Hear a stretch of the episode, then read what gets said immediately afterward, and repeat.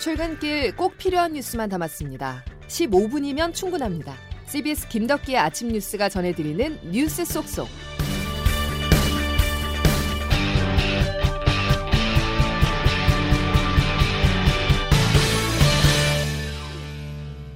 여러분 안녕하십니까? 11월 18일 김덕기 아침 뉴스입니다. 총력전입니다. 미스터 에브리싱의 마음을 사로잡기 위해서 대통령부터 국무총리, 대기업 총수들까지 총 출동했습니다. 한국을 찾은 사우디아라비아 실권자 무하마드 빈살만 왕세자가 한국 기업에 최대 100조 원에 가까운 돈 보따리를 풀 것으로 보이는데요. 윤석열 대통령의 한남동 관저 시대 첫 손님도 빈살만 왕세자였습니다. 저 소식 박종관 기자입니다.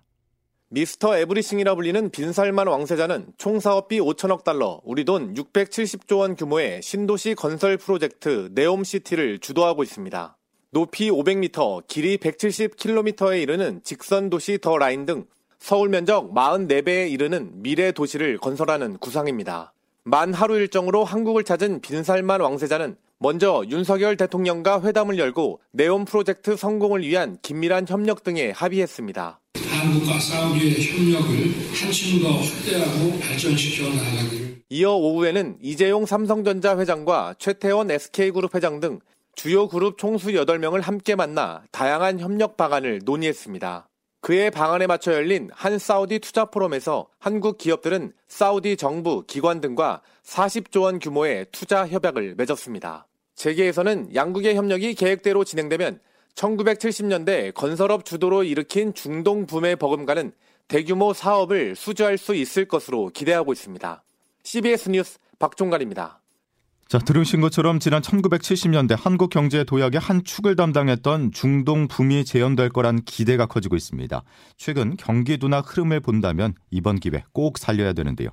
장규석 기자와 조금 더 알아보겠습니다. 장 기자. 네. 지난 5월 바이든 미국 대통령이 방한했을 때와 비슷한 느낌인데 네. 그 당시에는 청구서 성격이 강했었다면 빈살만 왕세자는 그야말로 돈 보따리를 들고 온 거죠. 네, 최고의 국빈 대우를 했습니다. 윤석열 대통령은 정상회담에 거의 3시간 정도를 할애했고요. 이번에 입주한 한남동 관저도 처음 개방했습니다. 예, 예. 그 말씀하신 대로 돈 보따리를 들고 왔기 때문이죠. 이번에 한국과 사우디아라비아 투자 포럼에서 26개의 사업 양해 각서가 체결됐는데 여기서 나온 사업비 위로 계산해도 40조 원 규모가 된다고 합니다. 예. 그럼 우리 나라에 이런 돈 보따리를 풀겠다는 이유는 뭡니까? 네, 그 사우디를 비롯한 중동 산유국들은 최근 유가 상승으로 엄청난 돈을 벌어들이는 중입니다. 감산까지 해가면서 지금 고유가를 계속 유지 중인데요. 예. 이런 행동의 이면에는 사실 석유의 시대가 끝이 나고 있다는 거. 그래서 산유국들이 이 오일머니를 바탕으로 미래의 새로운 먹거리를 찾아야 한다 이런 절박함이 같이 묻어 있습니다. 그래서 첨단 기술과 인프라 건설 경험이 풍부한 우리나라와도 협력이 매우 중요한 사안이고요. 예. 아울러 빈살만 황제, 왕세자는 자신을 비판한 언론인 그 자말 카슈끄지를 암살한 문제로 미국 및 서방 세계와 갈등을 빚어왔습니다. 그렇죠. 예, 또 얼마 전에는 중간 선거를 앞두고 바이든 미국 대통령이 원유 감산 자제를 좀 해달라 요청했는데 이걸 거부하고 산유국들의 감산을 주도해서 지금 골이 더 깊어진 상태죠. 예. 이번에 그 빈살만 황태자가 순방하는 나라를 보면요. 우리나라를 시작으로 일본, 호주, 뉴질랜드 등인데 모두 미국과 동맹국들입니다. 이 풍부한 오일머니를 무기로 아시아 쪽 동맹국들과 우호 관계를 강화하면서 미국과도 관계 개선을 모색하려는 것이다. 이런 시각도 있습니다. 어, 우리 기업들이 협력할 분야는 어딜까요? 네, 그 사우디는 지금 미래 산업 활성화 일환으로 대규모 신도시 건설 프로젝트 이 네옴 시티를 추진 중입니다. 예. 그 사막과 산악 지형인 이 사우디아라비아 반도에 자급자족형 직선 도시 더 라인, 바다 위에 떠 있는 팔각형 첨단 산업 기지 옥사곤, 친환경 산악 관광 단지 트로제나 이렇게 세 개를 건설하는 건데요. 예. 2030년 완공 목표로 총 사업비가 6,670조 원이 들어갑니다. 그 초고층 빌딩, 교통 인프라, 친환경 에너지, 인공지능은 물론이고 또 도시 안에 들어갈 관광, 문화 등 이 4차 산업 기술이 총 망라되는 프로젝트입니다. 예. 그 우리나라가 중동에서 가장 지금 신뢰받고 있는 분야가 바로 건설하고 토목 분야인데요. 이 네옴시티 건설에 우리나라 건설 기업들이 많이 참여하게 될 걸로 보입니다. 이미 더 라인 프로젝트에서는 그 지하 터널 공사를 현대건설과 삼성물산 컨소시엄이 수주를 했고요. 이번 투자 포럼에서는 현대 로템이 또 네옴시티 철도 건설에 협력하기로 협약을 맺었습니다. 예, 예. 이 밖에도 화학, 제약, 뭐 그린 수소, 스마트팜 또 게임까지 상당히 넓은 분야에서 협약이 체결됐고요. 앞으로 소형 모듈 원전, 방산 등 분야도 협력이 강화될 걸로 보여서 이번 이번에는 건설과 토목을 넘어서는 광범한 제2의 중동 붐이 일어날 수 있다 이런 기대가 나오고 있습니다. 하지만 그 이 협약이 모두 현실화되는 게 아니다라는 점에서 너무 샴페인을 일찍 터트리는 거 경계하겠고요. 예. 다른 한편으로 지금 2030년 세계 엑스포 개최지를 놓고 사우디 리야드하고 우리나라 부산이 지금 경쟁하고 있는데 이 엑스포 유치 전략엔 또 문제가 없는지 이 부분도 점검이 필요해 보입니다. 예. 빈살마 왕세자의 다음 행선지가 일본이라고 하는데 네. 기대가 현실이 되길 바라겠습니다. 자, 여기까지 장규석 기자였습니다. 먼지털이식 조작 수사라는 주장이 부끄러워질 시간은 멀지 않았습니다. 결백을 증명하는데 제 모든 정치 생명을 걸겠습니다. 윤석열 한동훈 검찰도 업자를 내세워 버린 정치 보복 수사 광란의 칼춤에 대해서 반드시 응분의 대가를 치러야 할 것입니다. 정치인이 업자로부터 뒷돈 받은 범죄를 수사하는 것을 막는 것이 검찰 개혁이다라는 것은 국민을 속이는 거라고 생각합니다. 이재명 대표를 면에 있는 김용과 정진상에 대한 수사는 1년 6개월 동안 있었던 서로 간의 공방이 있었기 때문에 무리한 조작 수사다라고 하는 강한 확신을 가지고서 대응을 하고 있는 부분이고요. 노웅래 의원에 대한 이러한 무리한 압수수색도 그것과 비슷한 연장선에 있는 것 아닌가라고 하는 강한 의구심은 들고 있지만 이 부분에 대한 내용은 좀 더 살펴봐야 되겠다. 개인 내 문제냐, 야당을 겨냥한 정치 탄압이냐. 이재명 당대표에 이어서 노웅래 의원까지 검찰의 수사 범위가 민주당 전반으로 점차 확대되고 있습니다. 민주당은 정치 탄압이라면서 목소리를 높이고 있지만 다른 한편에서는 일개 당직자 개인 비리에 과민하게 대응한다는 우려도 나옵니다. 민주당은 검찰발 사정 정국에 대해서 당 차원의 대응 수위를 놓고 고민에 빠진 모습이죠. 자, 이런 가운데 CBS 취재 결과 뇌물수수 등의 혐의를 받는 노웅래 의원 자택에서 거액의 현금이 나온 것으로 파악됐습니다. 검찰은 이 현금의 정확한 출처를 확인하고 있습니다. 박희원 기자의 단독 보도입니다.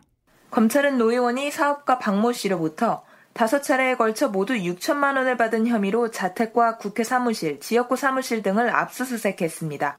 노 의원 자택을 압수수색하던 검찰은 수천만 원 이상의 현금을 발견하고 돈의 성격과 출처를 파악하고 있습니다. 노 의원 측은 2020년 출판 기념회 당시 모인 후원금 등을 최근까지 보관하고 있었다는 취지로 해명한 것으로 전해졌습니다. 반면 검찰은 노 의원이 같은 해 자신이 최고위원에 당선된 민주당 전당대회 선거 비용을 사업가 박 씨로부터 받은 것으로 의심하고 있습니다. 노 의원의 압수수색 영장에는 2020년 2월 국회 인근 음식점에서 박 씨 아내 조 씨로부터 박 씨가 운영하는 발전소 납품 사업 등을 도와달라는 청탁과 함께 21대 총선 비용 명목으로 현금 2천만 원을 받은 내용이 담겼습니다. 이에 대해 노 의원은 어제 기자회견에서 검찰이 적시한 청탁 내용과 저의 의정 활동 사이에는 어떠한 업무 연관성이 존재하지 않는다며 대가성을 부인했습니다. 반면 박 씨는 대가성으로 건넨 돈이 아니고 전달한 돈 중 상당 부분을 곧바로 다음날 되돌려 받았다고 해명했습니다. CBS 뉴스 박희원입니다. 이어 사법 리스크가 확대되고 있는 민주당 내 분위기를 확인해 보겠습니다. 이재명 당대표 최측근 정진상 정무조정실장이 오늘 영장실질심사를 받게 되는데요. 일부에서는 우회적이지만 당 대응의 이견을 드러내고 있어서 구속 여부에 따라 기류가 확 달라질 수도 있습니다. 조태인 기자입니다. 더불어민주당 이재명 대표를 둘러싼 검찰에 대한 압박은 이 대표가 당대표가 되기 전부터 어느 정도 예견된 부분이었습니다. 하지만 사선 중진 노웅래 의원에 대한 검찰 수사는 예상치 못했던 만큼 민주당 내에서는 검찰 수사가 민주당 전방위로 확대될 것이란 위기감이 고조되고 있습니다.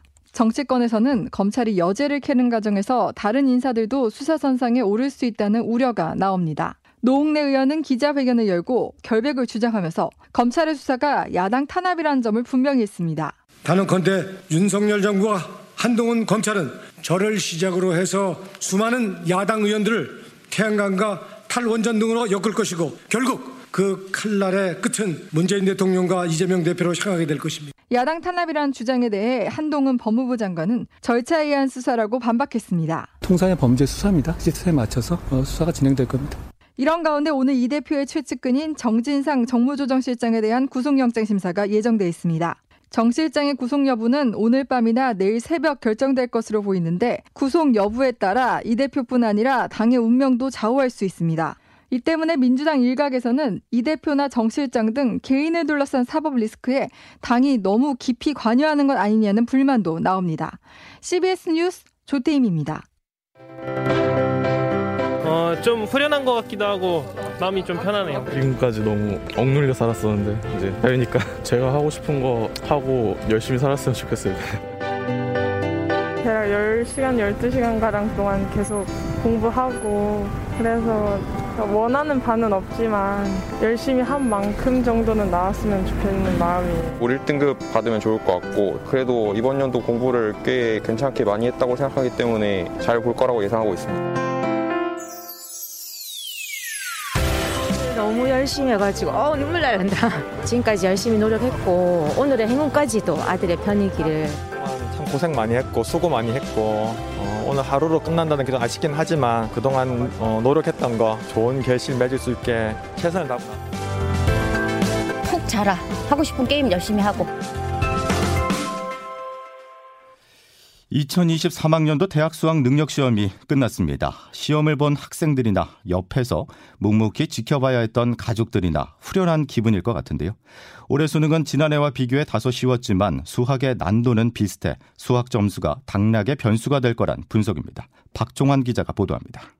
수능 출제 당국은 올해 수능에서 예년 출제 기준을 유지했으며 선택 과목에 따른 유불리 현상을 최소화하기 위해 노력했다고 밝혔습니다. 출제위원장인 박윤봉 충남대 교수입니다. 과목 간에서의 유불리를 최소화시키자라고 하는 것이 이번 출제에서 중점적으로 고려했다. 특히 올해는 EBS 체감 연계도를 올리기 위해 많은 노력을 했다고 밝혔습니다. 지난해부터 EBS 연계율이 70%에서 50%로 축소돼 불수능으로 불릴 정도로 어렵다는 판단에 따른 것입니다. 올해 수능에서 국어는 아주 어렵게 출제됐던 지난해 수능보다는 쉽게 출제됐지만 변별력은 확보했다는 평가를 받습니다. 수학은 초고난도 문항이 줄어들긴 했지만 지난해에 마찬가지로 어렵게 출제돼 수학 점수가 당락의 주요 변수로 작용할 것이라는 관측입니다. 오는 21일까지 문제와 정답에 대한 이의신청 접수가 이루어지고 오는 29일에 수능 정답이 발표됩니다. CBS 뉴스 박종환입니다.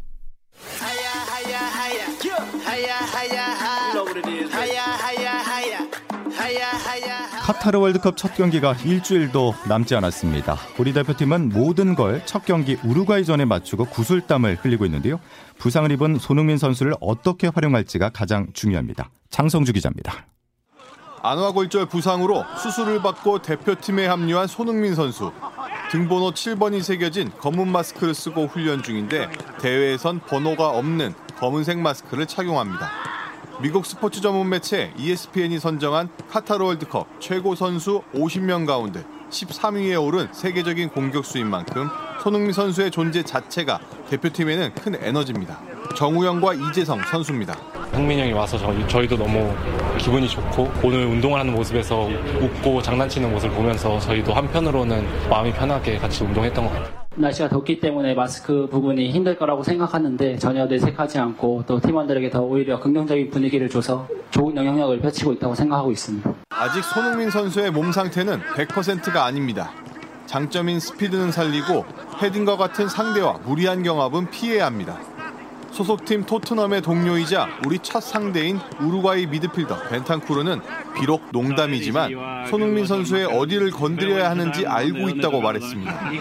손흥민 선수가 부상으로 월드컵 직전 소속팀의 빡빡한 경기 일정에서 제외돼 체력을 아낀 것은 다행인 점입니다. CBS 뉴스 장성주입니다. 김덕기 아침 뉴스 함께하고 계십니다. 기상청 연결하겠습니다. 이수경 기상 리포터. 네, 기상청입니다. 예, 요즘 옷 입기가 참 어렵습니다. 네, 오늘도 10도 이상 벌어지는 일교차를 주의하셔야겠습니다. 아침 기온 예년 이맘때보다는 2, 3도 이상 높은 기온으로 시작하고 있는데요. 현재 서울 5.6도, 부산은 10도 가까운 기온으로 쌀쌀한 정도의 날씨입니다. 낮 기온 어제보다 오르면서 한낮에는 온화한 날씨가 예상되고 있는데요. 서울과 충주, 천안의 기온이 17도, 대구 19도, 광주와 부산은 오늘 21도까지 오르겠습니다. 오늘 내륙 지방은 비 소식이 없는 상태인데요.